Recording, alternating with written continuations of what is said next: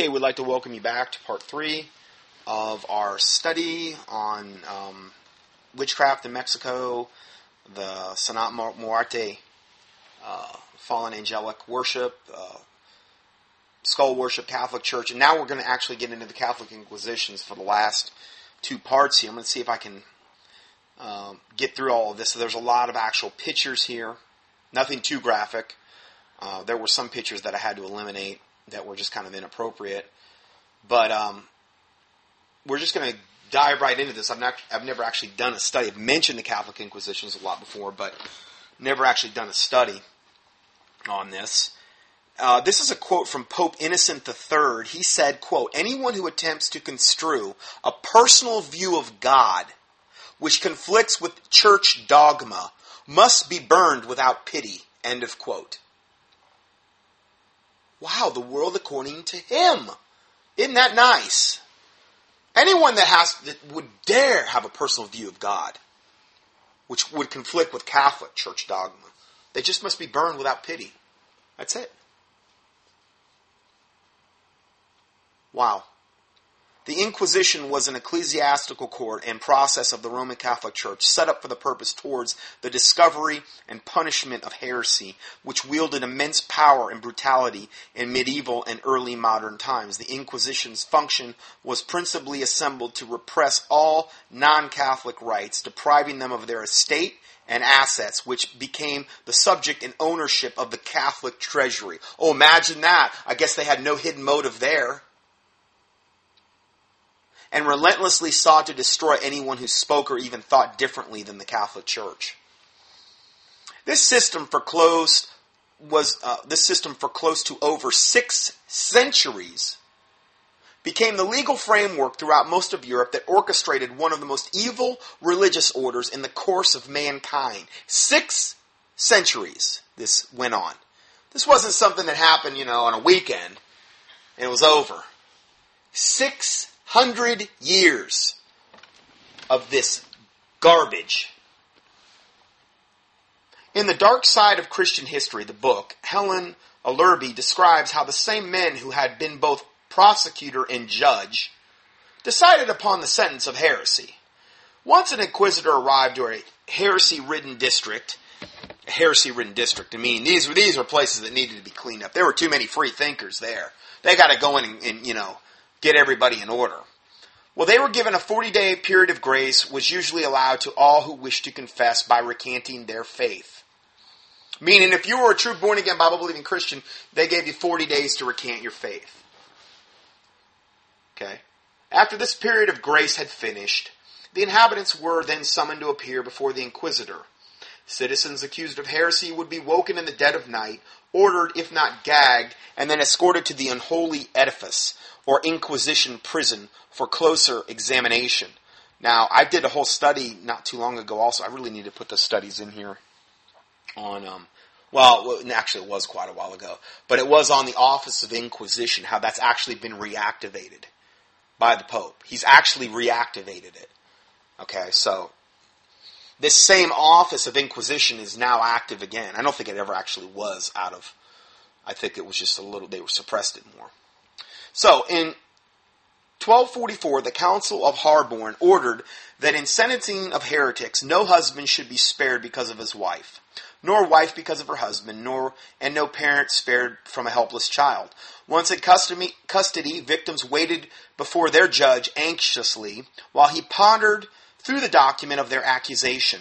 During the first examination, enough of their property was likewise confiscated to cover the expenses of the preliminary investigation. The accused would then be implicated and asked incriminating and alluring questions in a manner of trickery calculated to entangle most. Now, this is written a little bit of, I think this book's pretty old, so a little bit of it's written not like in modern day vernacular, is what I mean. So they basically try to trick you. There was, there was nothing you're going to find out from this. Once you got into this system, you just, you're dead. You're dead, pretty much. Uh, there was pretty much no way out. Uh, the Inquisition put their victims to the test. Uh, here we're seeing an example, pictures of somebody on what they call the rack. Now we're going to get into the in, individual implements of torture a little bit later, get into that. Most defendants confessed in the long run in order to escape the great anguish and bitter torture. Once found guilty, they were handed over to the civil authorities to be relaxed. That, of course, to me, to be means to be burnt alive. So that, that's what they're, they're going to be relaxed. Yeah, just take them out and burn them alive.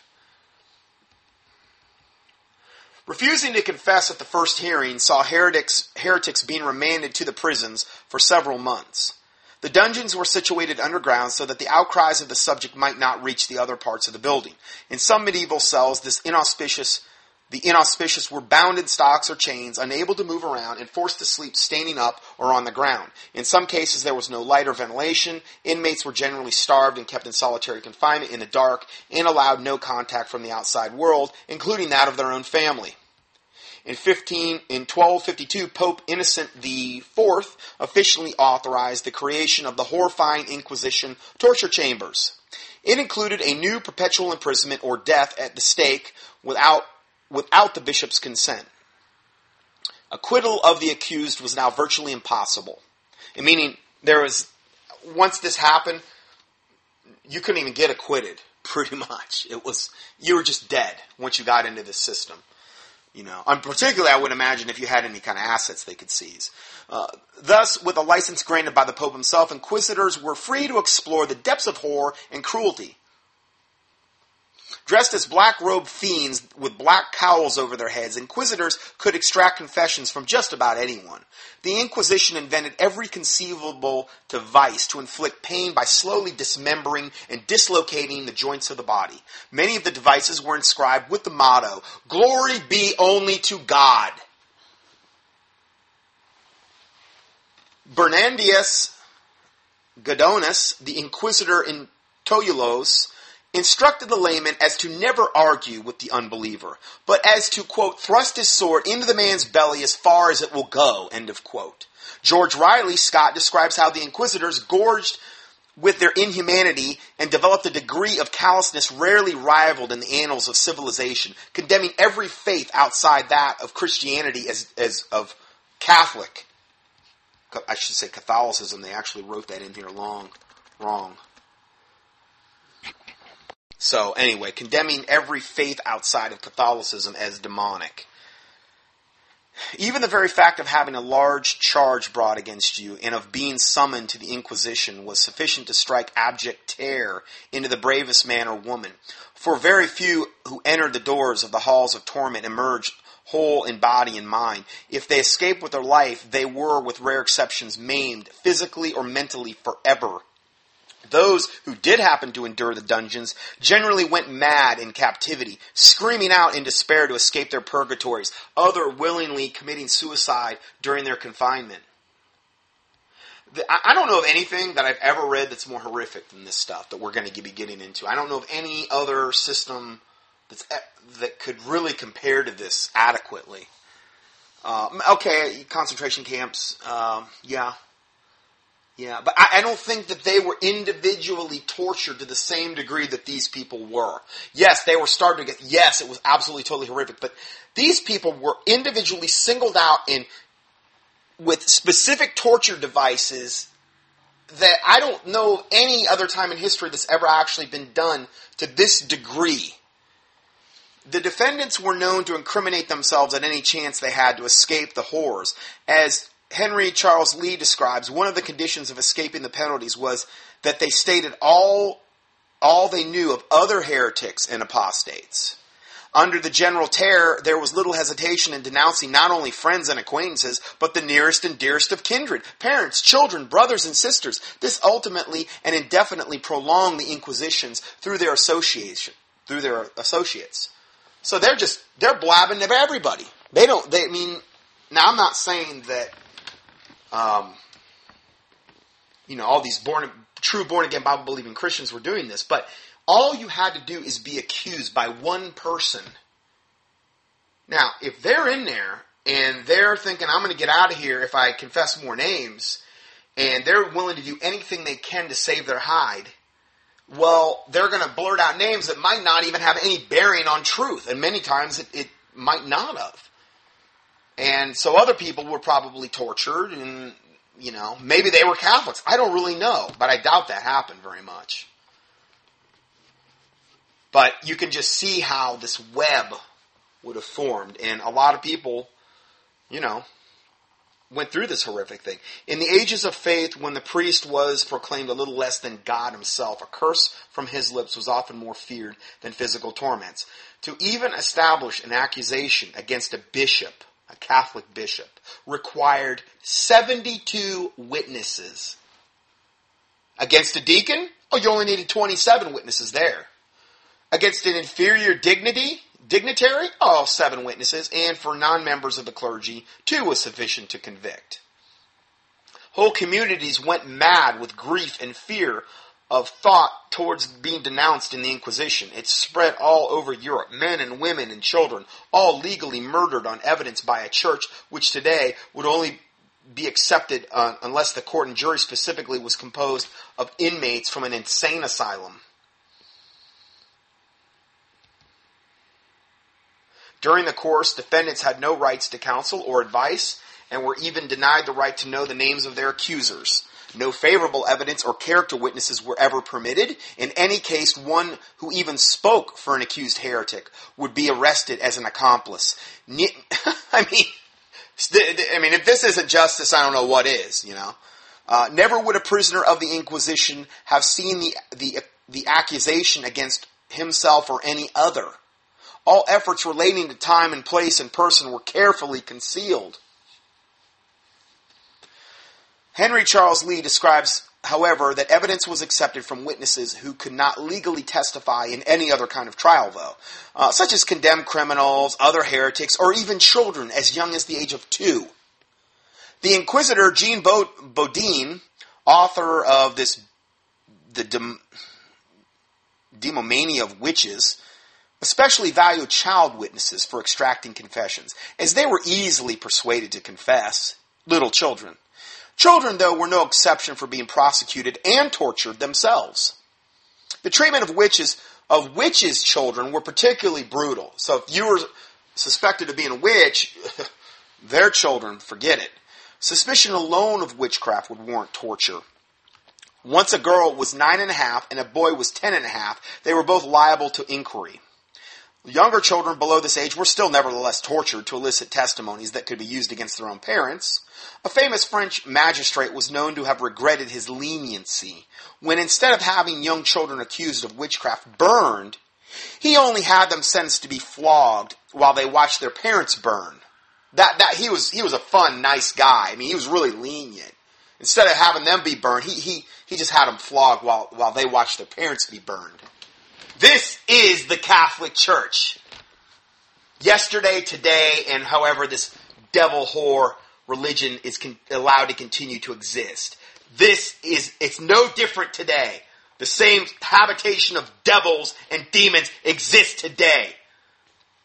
That's why this needs to be exposed. The children of those parents murdered usually were forced to beg in vain upon the streets, for no one dared feed or shelter them, thus incurring a suspicion of heresy upon themselves. So if the children who had been spared, uh, and their parents were accused of witchcraft or heretics or whatever, they were just left on the streets and nobody would dare feed them, because they were they were uh, they would say, oh no, then they're, they're heretics themselves. So they were just left to starve and, and die in the streets.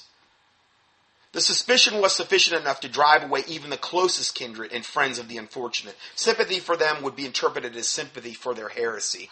You see how it was the ultimate Big Brother society back then, too? You couldn't trust anybody.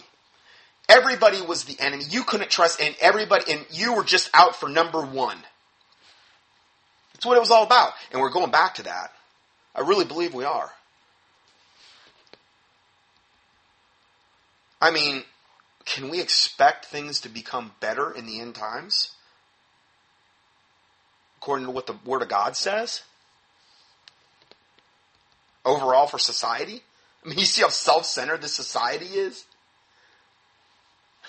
Riots over stupid shoes? The Michael Jordan, the bring back the Michael Jordan whatever of shoe, and there's riots, and and, and people getting in fist fights over this garbage.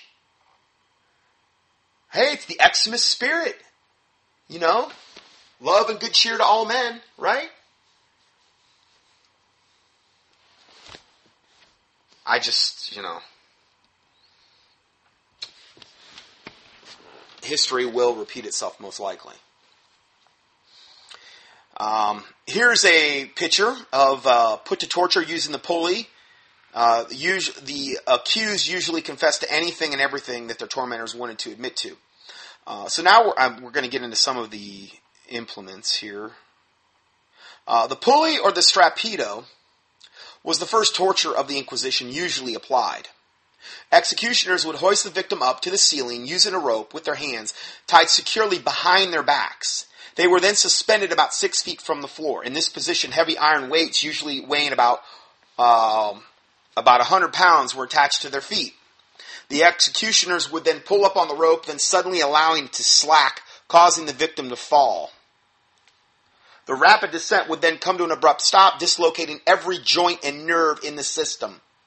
It would dislocate your, your shoulder joints backwards. You, you'd have one hundred pounds hanging on your feet. They hang you up to the floor, the, the, ropes on your, the ropes on your wrists, and they yank you up, and then they, they, they let you fall real quick and then, and then snag the rope so that the weight grabs hold of you and just totally destroys your shoulder joints. But they did it all in the name of their God, Satan. Their God, Satan. How this devil religion has been allowed, allowed to exist and propagate and, and, and still take on this pseudo-Christian veneer is just incomprehensible to me. That people throughout the ages did not rise up and stomp out this habitation of devils. It's no different today. Do you see the Catholic Church groveling and apologizing for all the stuff they did? No. No.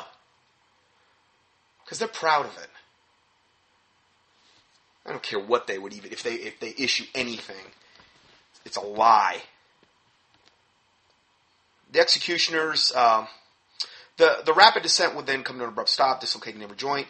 The process was repeated over and over again, heavier and more intense until the culprit confessed or became unconscious. I don't know how your arms wouldn't rip off. I don't. I, don't, I mean, I don't know how your, your your the sinews and the tendons and the ligaments could. I mean, I would imagine they just rip off after a while, literally. Catholic monks would, would stand by to record any confessions, with even records today displaying the monk's steady handwriting. If a supposed heretic refused to recant and endured the torture, and now there's all pictures of this too in, in this P D F, so you, if you want to follow along. If the supposed heretic refused to recant and endure the torture, the poor sufferer then was carried to the scaffold and his body bound to a wooden cross. Then the executioner with a bar of iron would break each leg and arm in two places, and then he would be left to die. If the heretic was slow to expire, the executioner would then partake in strangulation, and their body was bound to a stake and burned outside. Standard procedure. Going back to the actual history, the Papal Inquisition of twelve thirty-three, at the close of the twelfth century, heresy was spreading rapidly in southern France. Heresy. Papal legal uh, legates were sent by Pope Innocent the third into the disaffected di- district to increase the severity of repressive measures against the Waldensians, one of the true sects of Christians. Not Protestants, Waldensians. A separate line of Christians that can trace their lineage all the way back to Antioch, which is where they were first called Christians, according to the book of Acts. I don't ever say I'm a Protestant. Protestants came out of the Catholic Church. They were protesting what was going on. Martin Luther came out of the Catholic Church. They carried a lot of that same baggage with them. Waldensians were one of the true, and this is why this one really got cranked up, this Inquisition. In twelve hundred, Peter of Castelnau was made associate inquisitor for southern France. The powers of the papal legates were increased so as to bring non-compliant bishops within the net. In twelve oh six, Peter and Raoul went as spies among the Albigensians, which is another group of true Christians in that time frame. The Inquisition was also destined to become a permanent institution. The vigor and success of the papal Legantine Inquisition assured this. The Council of Toulouse in twelve twenty-nine adopted a number of canons tending to give permanent character to the Inquisition as an institution in and of itself, which it still is to this day. It made or indicated the machinery for questioning, convicting, and punishing. Heretics were to be excluded from medical practice, the houses in which they were found to be razed to the ground, they were to be delivered to the archbishop or local authorities, forfeiture or public rights could be removed only by papal dispensation. Anyone who allowed a heretic to remain in his country or who shielded him in the slightest degree would lose his land, personal property, and official position. The local magistracy joined in the search for heretics. Men from the ages of fourteen and women from the ages of twelve were to make an oath and to renew it every two years that they would inform on heretics. This is the ultimate big brother backstabbing society. Save your own skin, backstab everyone, as long as you save your own skin. What a sick, I mean, the Dark Ages, man. I mean, it was dark. They don't call it that for nothing. This made every person above those uh, ages uh, a bloodhound to track or torture and kill.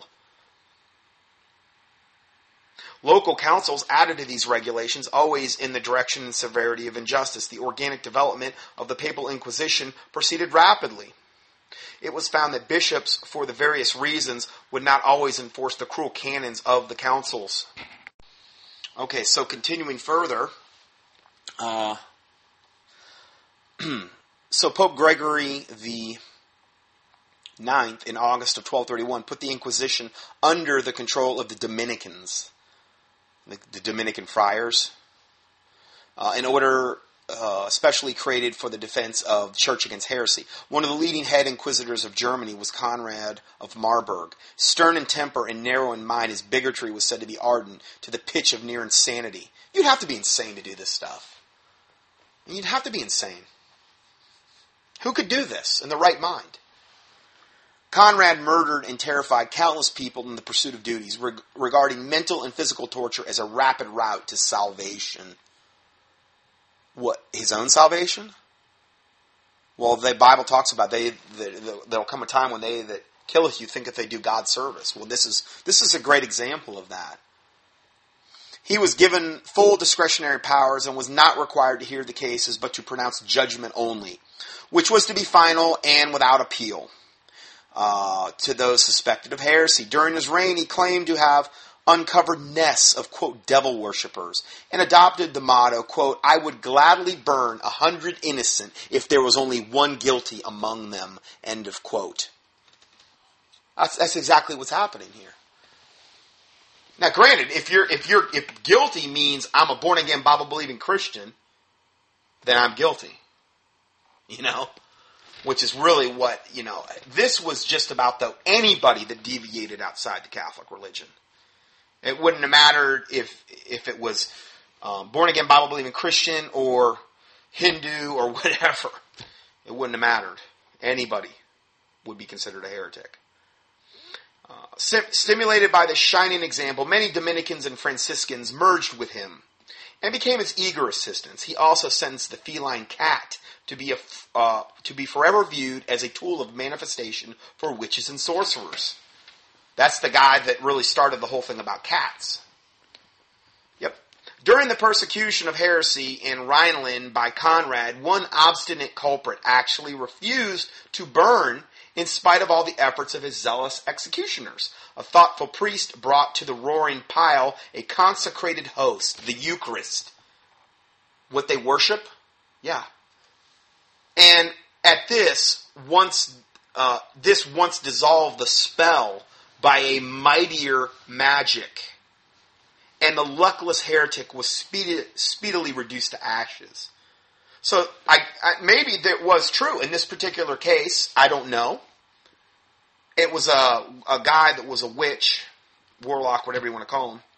And he had been using witchcraft to protect himself from the fire, which I've read enough accounts to know that Satan has that ability.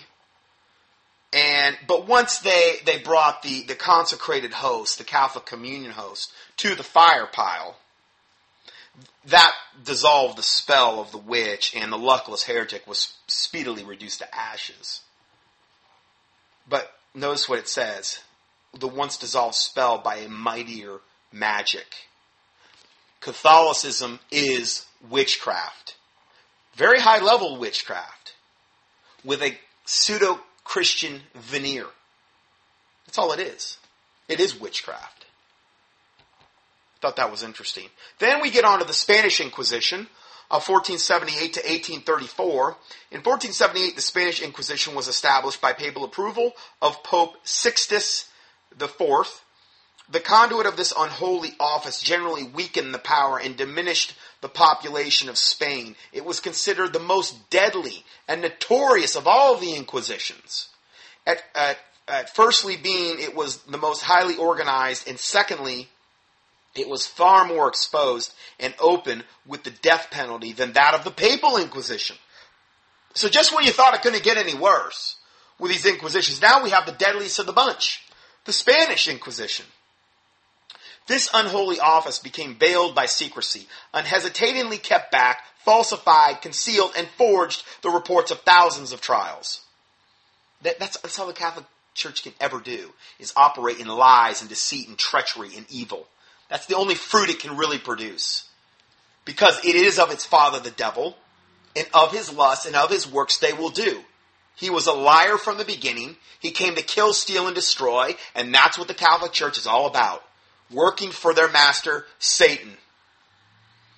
The first two in- inquisitors of the districts of Seville were appointed in fourteen eighty by King Ferdinand and Queen Isabella. Aren't they the ones that sent Columbus? To round up the most wealthiest heretics. The reason for this was that the property of those accused was shared equally at this time between the Catholic throne and the Dominicans. Oh, it's a good little racket they got going on the side. You know? Oh, he's a heretic. That guy's really rich. He's a heretic. I want his money.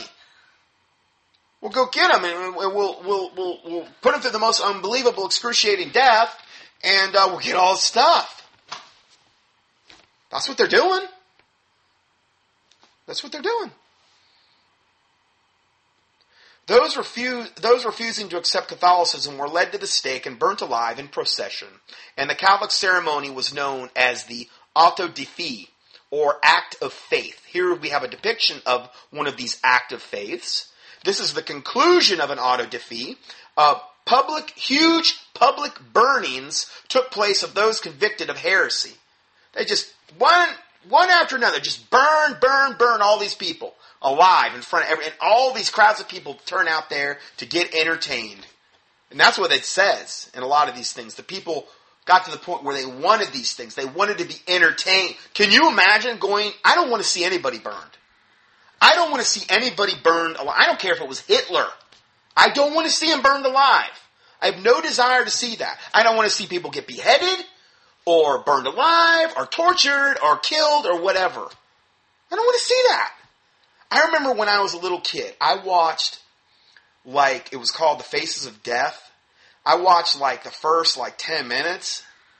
And, I mean, and here I am, a little heathen devil, as far as I'm concerned, looking back on things. That show messed me up for weeks. I had enough discernment back then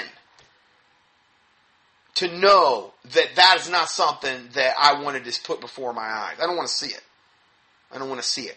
And these people turn out by the thousands to watch people be burned. I mean, I can't imagine a really more horrific way to die, just about. Why would you want to watch that? It shows you what society was like as well. Then there's the Roman Inquisition from fifteen forty-two to seventeen hundred. In the early fifteen hundreds and sixteen hundreds, the Catholic Church went through a Reformation. It consisted of two related movements, a defense, a defensive reaction against the Reformation. A movement began by Martin Luther in fifteen seventeen that gave birth to Protestantism. And number two, a Catholic reform which saw Protestants declare war on Catholics. The Roman Catholic Church called the Council of Trent partly as a defense against Protestantism. In fifteen forty-two, Pope Paul the Third established the unholy office as the final court. And I, I always put unholy on anything they put holy, because I refuse to call it holy. Nothing about anything that ever came out of the Catholic Church has ever been holy. God is holy. Catholic Church is, is the exact polar extreme opposite of holy. So they established the unholy office as the final court of appeals in trials of heresy. The church also published a list of books that were forbidden to read. Heretical books were outlawed. Every book that came was scrutinized minutely with the expressed object of, of finding some passage which might be interpreted as being against the principles or the interests of the Catholic faith. Now also, I should mention also, a more detailed account of this from a Christian perspective, what we're describing today, you would, you could read Fox's Book of Martyrs. That's another one that would get into, okay, a born-again, Bible-believing Christian perspective of people that were martyred. Um, so, I, but again, for time's sake today, I'm just kind of going through these points here, more of an expose on the Catholic Church. The censorship of the books took place in three forms. Either the books were completely condemned and suppressed, or the expunging of certain objectionable pages or parts, or the correction of sentences, or the deletion of specific words as mentioned. A list of various books condemned upon any of these three heads was printed every year by the Catholic Church, after which anyone found to be in possession of these books were deemed guilty and liable to serve punishment. The author and the publisher of any such book spent the remainder of their lives in dungeons of the Inquisition, or they were killed. Uh, the overall goal was to eradicate Protestant influences in Europe. A number of wars resulting from religious conflicts broke out, broke out, as well as Catholic governments tried to stop the spread of Protestant, Protestantism in the country. It was also a cause of the Thirty Years' War from sixteen eighteen to sixteen forty-eight, which centered in Germany, that eventually involved all the great nations of Europe, uh, halving its population, meaning half the people died as a result of these wars. The estimate of the death toll during the Inquisition's range worldwide from six hundred thousand to as high as millions, covering a span of almost six centuries. I've heard fifty million, easy. six hundred thousand, come on. Six centuries of this? And only six hundred thousand? No, no, no, no. There's a lot more than that. Victor Hugo estimated the number of victims of the Inquisition at five million. It is said, and certainly the number was much greater than that if we take into account, as we should, the wives and husbands, the parents and children, the brothers and sisters, and the other relatives of those tortured and slaughtered by the priestly institution. To these millions should properly be added uh, the others killed in the wars precipitated in the attempts to fasten the Inquisition upon the people of various countries. So now we're going to get into the actual um, unholy Inquisitions, the tortures. And there's a whole bunch of pictures. Not of, and I edited out the pictures that were particularly too graphic, even though they're, really most of these are actually drawings. Okay, but this is, here's a torture room in Inquisition, in a cathedral in Nuremberg. Um, a real one, that's an actual picture. The first one we'll talk about is the rack. And again, where, where do we find any of this stuff in the Bible? Where did Jesus say, apply the rack? Torture your torture anyone you deem a heretic. Uh, nowhere in the Bible is this condoned, this type of behavior. I mean, th- this is so against the Word of God, it defies explanation. The rack was an instrument of torture used in the Middle Ages and popular means of extracting a confession. The victim was tied across a board by their ankles and wrists. Rollers at either end of the board were turned Uh, by pulling the body in opposite directions until dislocation of every joint occurred. So it, it would essentially just stretch you until all the joints in your body start dislocating. Anything, I mean, wrist, elbow, shoulder, probably your rib articulations, your spine probably to a certain extent, hip, hip joints, knees, ankles, everything.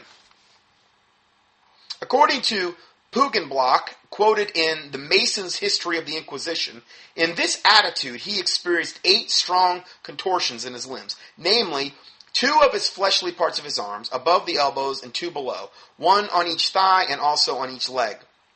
Bound, the heretic could then be subjected to other forms of torture for the exaltation of their faith. I guess the, the these demon-possessed devils that were doing this really felt that they were doing God's service. They were exalting the faith by doing this. Here's a picture of the rack. Other forms included the de- de- detainee being fastened in a groove upon a table on his or her back. Suspended above was a gigantic pendulum, the ball of which had a sharp edge on the lower section, and the pendulum lengthened with every stroke, with every pass. It's, it lengthened. The victim sees this engine of destruction swinging to and fro only a short distance from his eyes. Momentarily, the keen edge comes nearer and at a length cuts the skin and then gradually cuts deeper every pass until their life has fully expired. That's one of the ways they killed people, or to try to ext- extract confessions. And then there's the stocks. With their legs or feet in the stocks, two pieces of timber were clamped together over and under, both across each leg and above their ankles. The soles of their feet then were un- were just exposed. So it'd be like having your feet in these stocks, and you're just laying there, and your feet are, are like at the end of these stocks. Okay? Their soles of their feet were then greased with lard, and a blazing uh, fire was applied to them, and they were first blistered and then fried. At intervals, a board was inter- interposed between the fire, so they could get maybe some relief, and their feet, um, and then removed once they disobeyed the command to confess themselves of guilt for which they had been charged. So they put the board in there for a second, your feet are being burned up, and then if they didn't like what they heard, they they they uh, let the, the the flames burn your feet up. And they show pictures of it. Just just beyond anything you can even comprehend, this evil.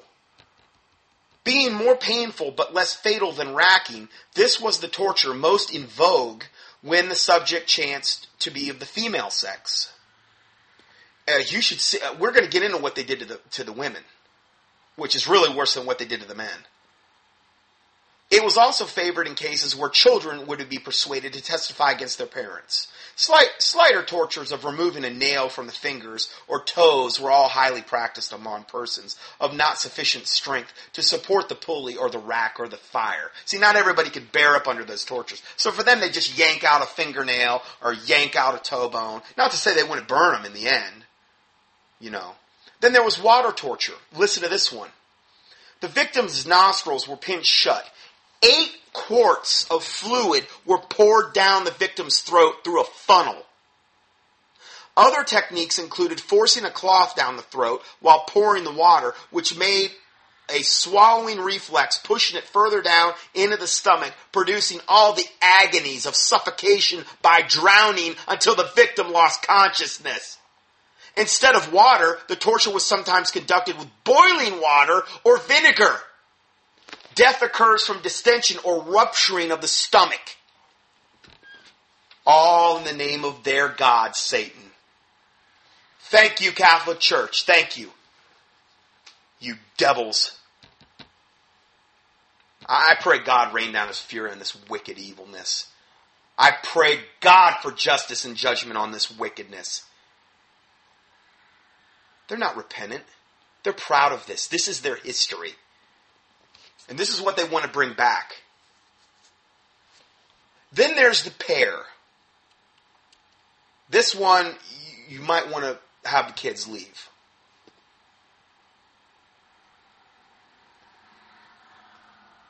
The pair. I never even heard of this stuff before. The pair was a torture device used on females. This device was inserted into the female private area, or a mouth of the victim, and then expanded by force of the screw. It had like the screw thing on it. And all of these, these implements of torture had all this Catholic ornate garbage on them, typically, to, to, to, you know, like, whatever, like they said the thing, to God or whatever, to God's, for God's glory or whatever. So, It would be expanded by force of the screw, this turning device, to the maximum aperture setting of the victim's body, nearly always fatally ripping the tissue, flesh, and membranes. I don't need to say anything more than that. This item became extensively applied through the Spanish Inquisition to force confessions from those accused of witchcraft. The pointed prongs at the end of the segments served better to rip the throat and the intestines or the cervix. It had these pointed prong. It was a three-part thing that came together, and at the very end it had these like little pointed prongs at the end that would rip as it would expand. Many paid dearly when the, when the pair was their fate, it says. There's a picture of one of these things here. And there, there's the branks. The branks, also called the dame's bridle or the scold's bridle, comprised of a metal facial mask and spiked mount depressor that was implemented on housewives up until the early nineteenth century. Many clergymen sustained in this husband's right to handle his wife and use Uh, solitary restraints in every case of misbehavior without the intervention of, of what some court records of eighteen twenty-four referred to as vexatious prosecutions. Now, I know this is a little hard in writing. Generally, uh, hard to read here, generally a husband would need only to accuse his wife of disagreeing with his decisions, at which the branks could be applied. The subject would then be paraded through the streets or chained to the market cross, where she was exposed to public ridicule. Now, this wasn't something that was going to kill them, but it was an object of public humiliation to keep the Catholic wives in line, evidently. Dare they speak out. Okay, so the next one is the wheel. And um, just make, make sure I didn't skip anything here. Yeah, the wheel. The wheel was one of the most popular and insidious methods of torture and execution practice. The giant spike wheel was able to break bodies as it rolled forward, causing the most agonizing and drawn-out death. Other forms include the braided wheel, where the victim would be tied to the executioner dock or platform. Their limbs were spread and tied to stakes or iron rings on the ground. Slices of wood were placed under the main joints, wrists, ankles, knees, hips, and elbows. The executioner would then smash every joint with the iron-tired edge of the wheel. However, the executioner would would avoid fatal blows to give the victim a very, very painful death. According to a German chronicler, and again, there's pictures of all of this here. According to a German, German chronicler, the victim was transformed into a huge, screaming puppet writhing in their own blood. It looked like a sea monster with four tentacles when they were done. A raw, slimy, shapeless flesh mixed with splinters and bones. After the smashing had taken place, the victim would literally be braided into the wheel and hung horizontally on top of the pole. Oh, but they're so, they're such men of God doing this. Such men of God.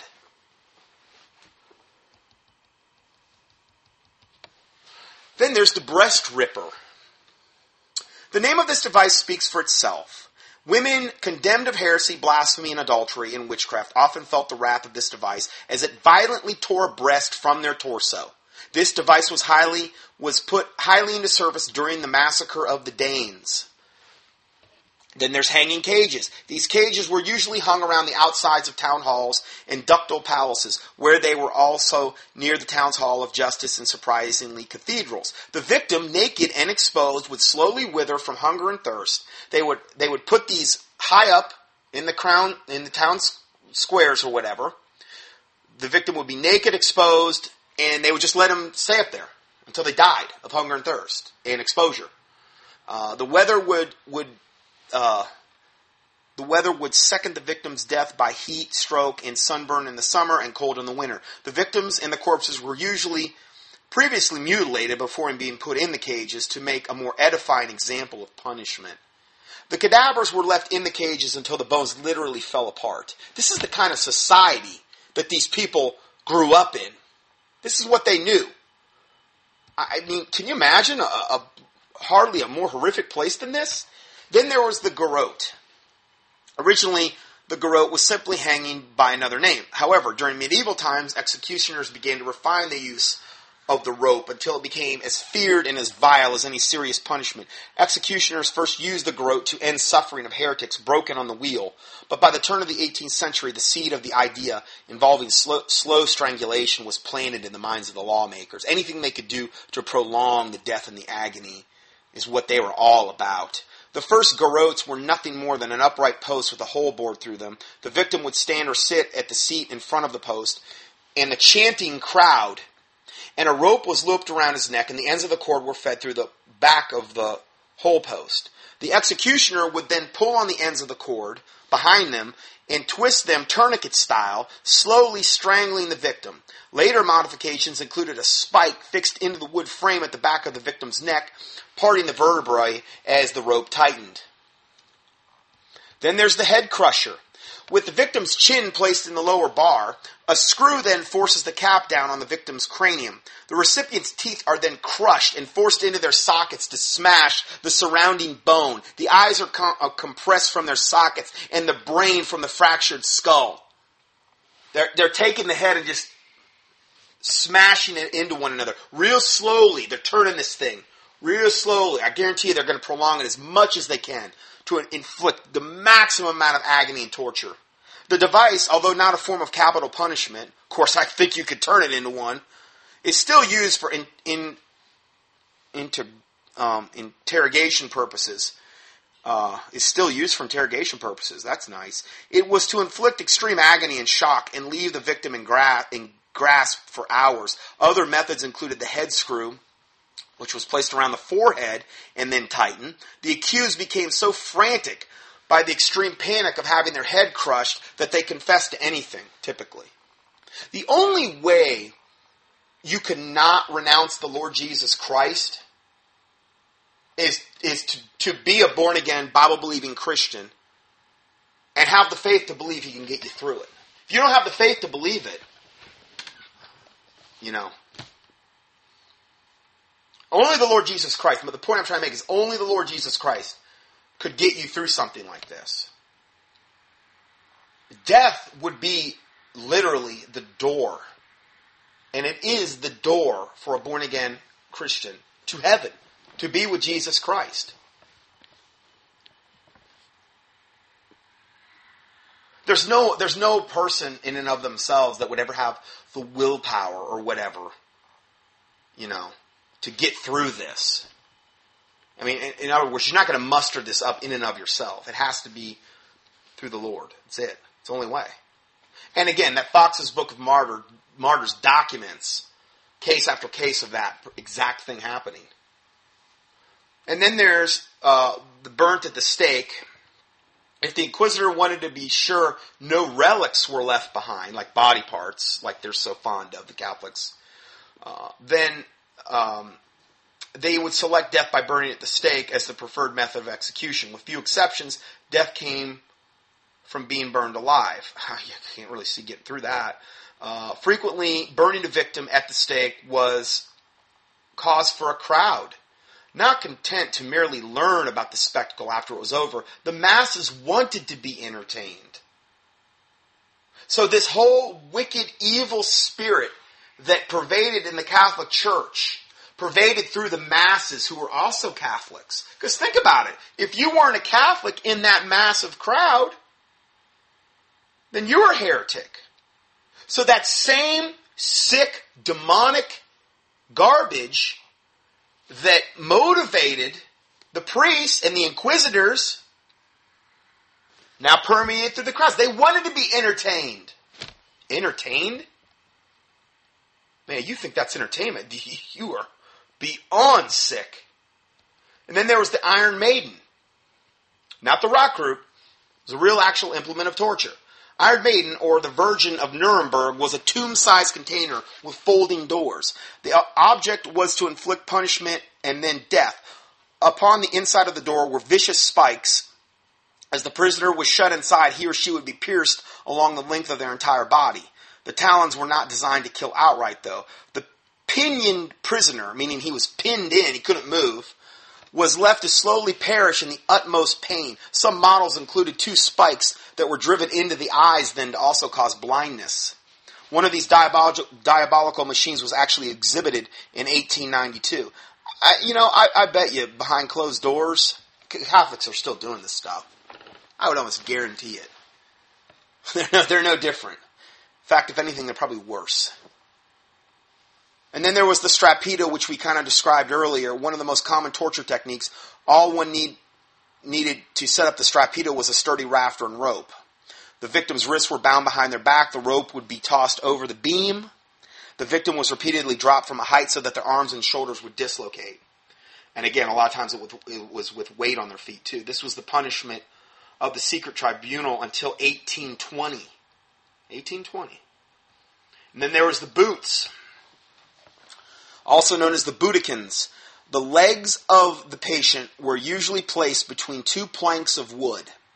Okay, so you were laying there, and you had your feet together, and there was two planks of wood on the outside of your legs, okay, which they binded together with cords and wedges. Then the torturer used a large, heavy hammer to pound the wedges, driving them closer together. So I think what they would do is just pound the wood, basically just smushing your legs. The forceful blows were used to squeeze the legs to jelly, lacerating the flesh, protruding the shins, and crushing the bones, sometimes so that marrow gushed out of the bones. Once unloosed, the bones fall to pieces, rendering the legs useless. The torture was most overwhelming, as one can imagine. And then there, there was, oh, this one is probably uh, one of the worst, the Judas cradle, another warning here. The victim was stripped and hoisted and hung up over a pointed pyramid with iron belt. They had this iron belt they slung you up by. You were naked. They put you over this pointed pyramid, and their legs were stretched out frontwards, and their ankles pushed downward, or their ankles were pushed downward by weights. The tormentor would then drop the accused on the pyramid, penetrating various orifices. I don't need to say anything more than that. As mentioned by Annie Barstow, the torturers took high advantage of the positions of authority to indulge in the most pornographic sections of sexual control over the heretics. These devil perverts love this stuff. They lo- how could you how could you do this to somebody, number one? And if you did do it, you were so given over to a reprobate mind that, that this a lot of this I believe had to do with, with gratification, sexual gratification and otherwise, by these devils. Yes, this is the Catholic Church in all her devil glory.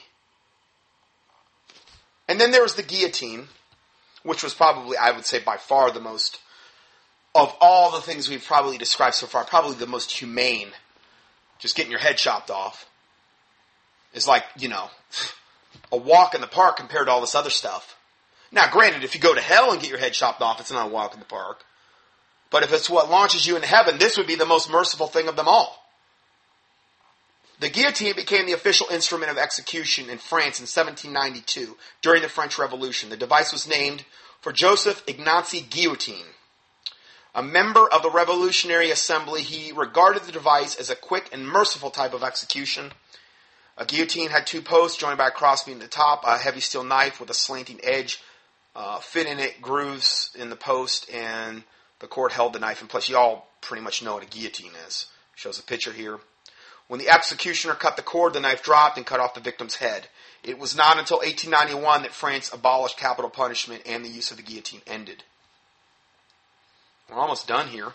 Uh, then we'll just talk a little bit about the witch hunts. Now, these are some quotes from some various people. Uh, Saint Augustine of Hippo, who a lot of people follow today. Uh, and I did a report not too far back. Uh, a lot of people, Christians, send me quotes from him, like it's a good thing. He's a devil Catholic. Sorry, but he is. Okay? Nothing good can come of this institution. Nothing. I don't care how theologically whatever you think he is. They're evil. It's the habitation of devils. Hopefully we've proved that today, and in many other teachings. Well, here's a quote from Augustine of Hippo. He wrote to a friend, quote, "What is the difference whether it is a wife or a mother? It is still Eve, the temptress, that we must beware of in any woman. I fail to see what use women can be to man. if one excludes the function of bearing children. End of quote. Fun guy, you know. And then there's Saint Thomas Aquinas, another Catholic devil. He said, quote, as regards the individual nature, woman is defective and misbegotten, for the active force in the male seed tends to tends to the production of perfect likeness of in the masculine sex, while the production of women comes from a defect in the active force or some material indisposition, or even some internal external influence. Yeah, I don't think the uh, human race could have propagated without women. Sorry, Mister Saint Thomas Aquinas, you devil. And then he goes on to say,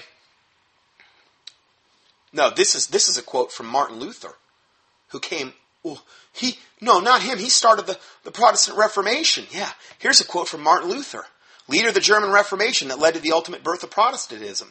Here's what he said about women. Quote, if women become tired or even die, that does not matter. Let them die in childbirth. That is why they're there. End of quote. He said that. You go, you just research the quotes from Martin Luther. This one side, it was the main quote they, they, they highlighted. Not to say everything he said was bad, but that sure was. Here's one that they used to do for the uh, witches. The burning iron chair consisted of sharpened iron nails that could be heated red hot from below. The victim would be bound and then slowly roasted in open air as the coals heated the iron. They would sit in this chair and they would roast you from below, and, and all your your uh, your legs and your internal female organs and all that would just be roasted while you're sitting there in the chair. Victims accused of witchcraft were charged for the very ropes that bound them and the wood burn and the wood that actually burned them. Each procedure of torture carried its own fee. After the execution of a wealthy witch, officials usually treated themselves to a banquet at the expense of the victim's estate. This is all righteous, right? I mean, this is all this is this is righteous. Right? Come on. Obviously, I'm being facetious, but yeah. And a lot of times, they weren't even witches. Many, many times. Hey, they got a big estate. Or this guy accused them of that or whatever. Oh, oh they're, they're, they're done. They're done. You talk about unrighteousness and no just judgment. God loves judgment. He loves justness. He loves when we plead and cry out for justice and judgment and truth. And I don't think there's enough of that going on. And I'm not saying I don't cry out for it enough. I'm not trying to condemn anyone. I'm just saying, you look in the Bible and he loves that when we do that. Because a society doesn't cry out for that, many, many times, darkness overtakes. I'm not saying that's the only reason, but it is one.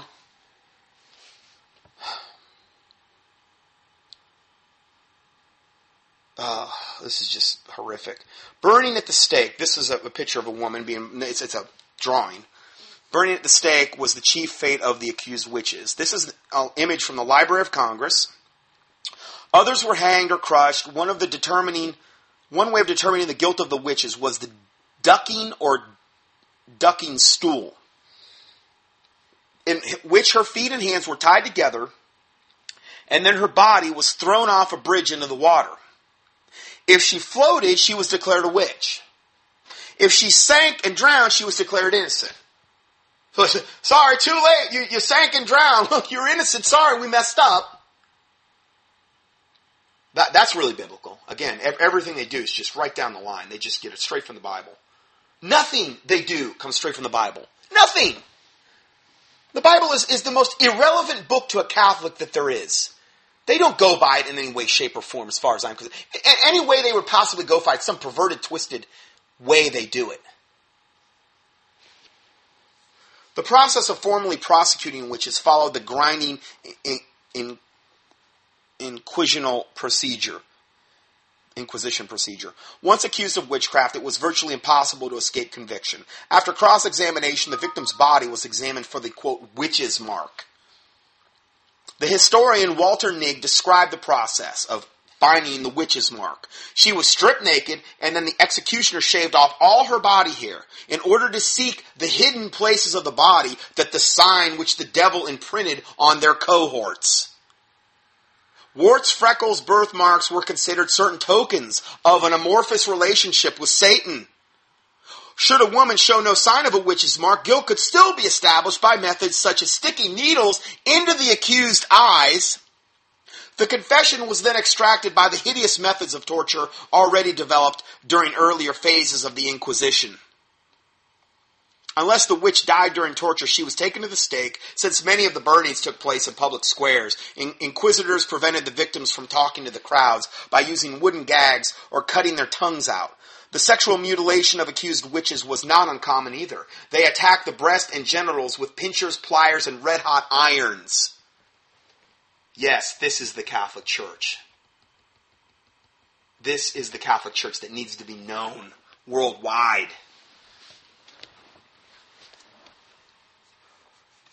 All their evil should be exposed. Every bit of it.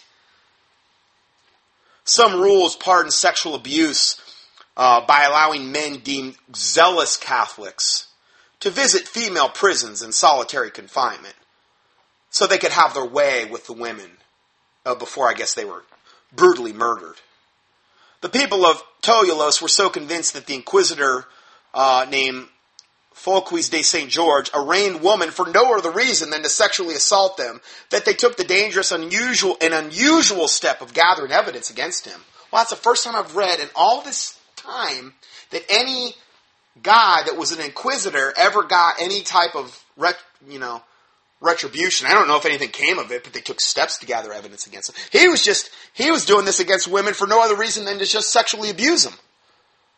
Oh, you're a witch. Put her in prison so I can have my way with her. Basically, what we're talking about here. Anything goes with these guys. You give somebody that level of power, and they're already demon-infested, and they start to refine their art. They're only going to get more evil and demon-infested and just do worse and worse things. You give them carte blanche authority to just basically act like God on this planet. You know, that's what they're going to do. You let somebody get away with something. It's human nature that if you let somebody get away with something, generally, unless they will police themselves, they're going to keep doing it. I've learned that. I mean, obviously, probably all of us have learned that. The Bible says if we would judge ourselves, we would not be judged. But that's the problem. It's hard to judge yourself. And these type of people obviously would never do that. Their conscience is so seared with a hot iron, their heart is so blackened that, you know, There, there, there's no hope for them. It had been better that they had never been born. It had been better than a millstone were hung about their neck and they'd be cast in the midst of the sea. These devils from the pit of hell. May God rain down his fury on this wickedness. May he stop it in the name. I cry out for judgment. I cry out for justice against this devil institution and any other institution like it on planet Earth. This is pure evil. And this type of evil defiles the land and hardens the hearts of the people. It's not like it just happens and it doesn't affect the surrounding community, obviously. Look at what these people degenerated into. They wanted to be entertained? How can anybody be entertained by watching this garbage? Taking pleasure in that? They're no better than the inquisitors at that point.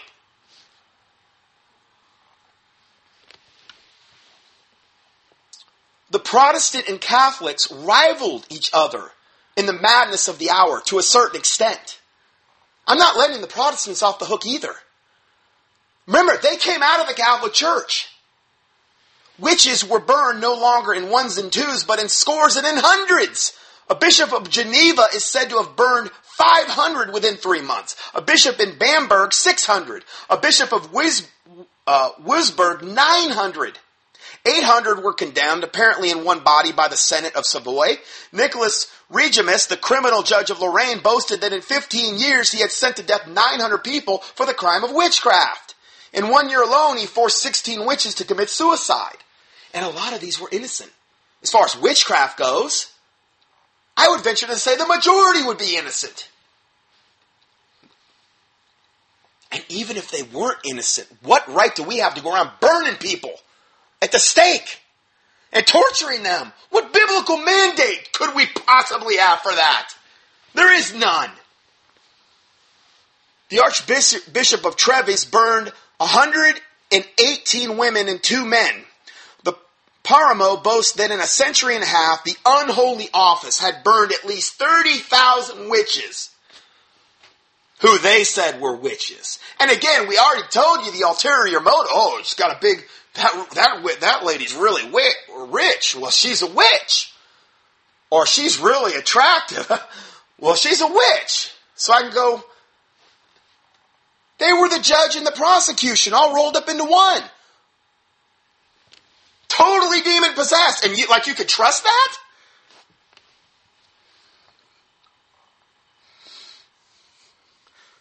Cumanus in Italy burned forty-one women in, province, in one province alone. Strasbourg burned five thousand in a period of twenty years. In France, about fifteen twenty, in, and, and about the year fifteen twenty, the fires for the execution of witches blazed in almost every town. In one township in Piedmont, there was not a family that had not lost a member. In Verneuil, in fifteen sixty-one, women were burned on the charge of having converted themselves into cats. They were charged on having converted themselves into cats. They were evidently charged that they were shape-shifting into cats. Okay. The delusion spread like an epidemic through the villages. Many women were murdered by mobs. At Leith, in Scotland, nine women were burned together. In sixteen sixty-four, the bishops' palaces of South Germany became basically shambles. Uh, the lordly prelates of Salzburg, Würzburg, and Bamberg taking lead in the butchery. It, it, it was just like a, an absolute total killing spree. All in the name of religion. All in the name of people being accused of witchcraft. The executioner of Nicias in Cilicia even in, invented an oven in which he roasted to death forty-two women and young girls in one year.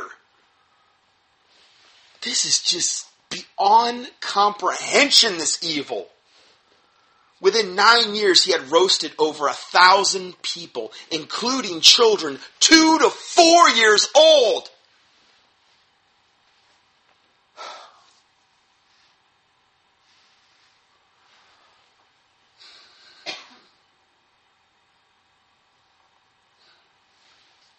In Würzburg, many children were burned, some no older than nine years old. And there, the next page is a book that shows the um, cover. It's called The Horrors of the Inquisition by Joseph McCabe. And then the the remainder of this P D F is just um, more pictures of various ways they tortured people. Um, just well known. I mean, this stuff is not that hard to hard to um, come up with. And hangings, and I'm just looking at some of these pictures and see if there's anything more that needs to be added. I think we've said enough. Again, this is not going to be an ongoing study. This is something I wanted to cover one time. I felt that it, it we owe we owe this to all these people they've, they've done this to. Whether they're born-again, Bible-believing Christians or whether they're not, they had no right to do this. Nobody has any right to do this to another human being. This is just absolute, total insanity. And yet this devil institution is still held in such high regard worldwide. The, the, the Catholic devil pope going up there and, and, you know, talking about worldwide peace. And how we, you know, we've, we've lost our way. Like you would ever know that. I despise hypocrisy, and this devil religion is absolutely the height, the quintessential essence of a stench in God's nostrils, and the height of hypocrisy on planet Earth. They hide behind this religious veneer, even calling themselves Christians, and then what the pagans do, is when they amply identify all the paganism going on in the Catholic Church, like the Zeitgeist movement. They like they love to lump the Bible-believing Christians in with the Catholic Church. Why? Because it's so convenient and it's so easy to do, to call everyone Christians that take on any kind of pseudo-Christian veneer. The Catholics being the main ones I don't want to be lumped in with. Anyway, that's all I have for today. So let's go ahead and we'll uh, close in a word of prayer. Heavenly Father, we do thank you for this day and this time you've given us, Lord. And uh, in the name of Jesus Christ, I just pray uh, that you would forgive us for any and all sins we've committed as we forgive those who have sinned against us. I pray that the words of our mouth and the meditations of our heart would be acceptable and pleasing in thy sight, O Lord, our strength and our Redeemer. Lord, I thank you for all your goodness and your mercy, Lord God, in the name of Jesus Christ. I look at all these poor people, Lord God, that have suffered unbelievable agony. Many of them were true born-again, Bible-believing brothers and Christian, uh, brothers and sisters in Christ. And the horrors that they had to endure. You don't, I just don't even feel worthy of... Uh, I just cannot imagine the horrors that these people have had to endure, Lord. I pray, Lord God, if any of us are called upon to endure the same or or whatever tortures might lay ahead, uh, that you would give us the strength to endure whatever would come our way, that we would endure to the end, Lord God. That also that we would be counted worthy to escape all the things that are coming upon this earth and to stand before the Son of Man and to have the faith to believe that you can deliver us from any situation, no matter how black or bleak it may look on the surface, that you would give us that faith, Lord God, that we need. For without faith, it is impossible to please God. And I just pray to God for, for your wisdom, Lord God, for your strength, for your truth, Lord God. I pray to God for your justice and for your judgment against this wickedness and wherever wickedness exists on planet Earth, Lord. I pray to God you would expose wickedness, Lord God, that people would be absolutely without excuse in the name of Jesus Christ, that you would expose this devil Catholic institution, that you would expose the pedophiles that hide behind high positions and whatever position they may occupy on the planet, that you expose these people that destroy babies and, and abort babies and the, and the ones that own these abortion clinics and the governmental people behind all this wickedness and the sodomite movement as well, Lord God, and the pornography movement and anything that's wicked on this planet. I pray to God that for your justice and your judgment, and that you expose it in the name of Jesus Christ, and that you destroy it, Lord God. Those that are within these institutions, I pray to God, if it be possible, their souls be saved. But if not, Lord God, that God would shoot at them with an arrow, that all men would see and fear and declare the work of God, that they would wisely consider of your doing, that the righteous would be glad in the Lord and trust in him, and all the upright heart would glory. For the sake of the little ones, and for the sake of the innocent and the body of Christ, Lord God, that they would not be able to wreak this wickedness on planet Earth. We ask all these things in the name of the Lord Jesus Christ, we pray. Amen.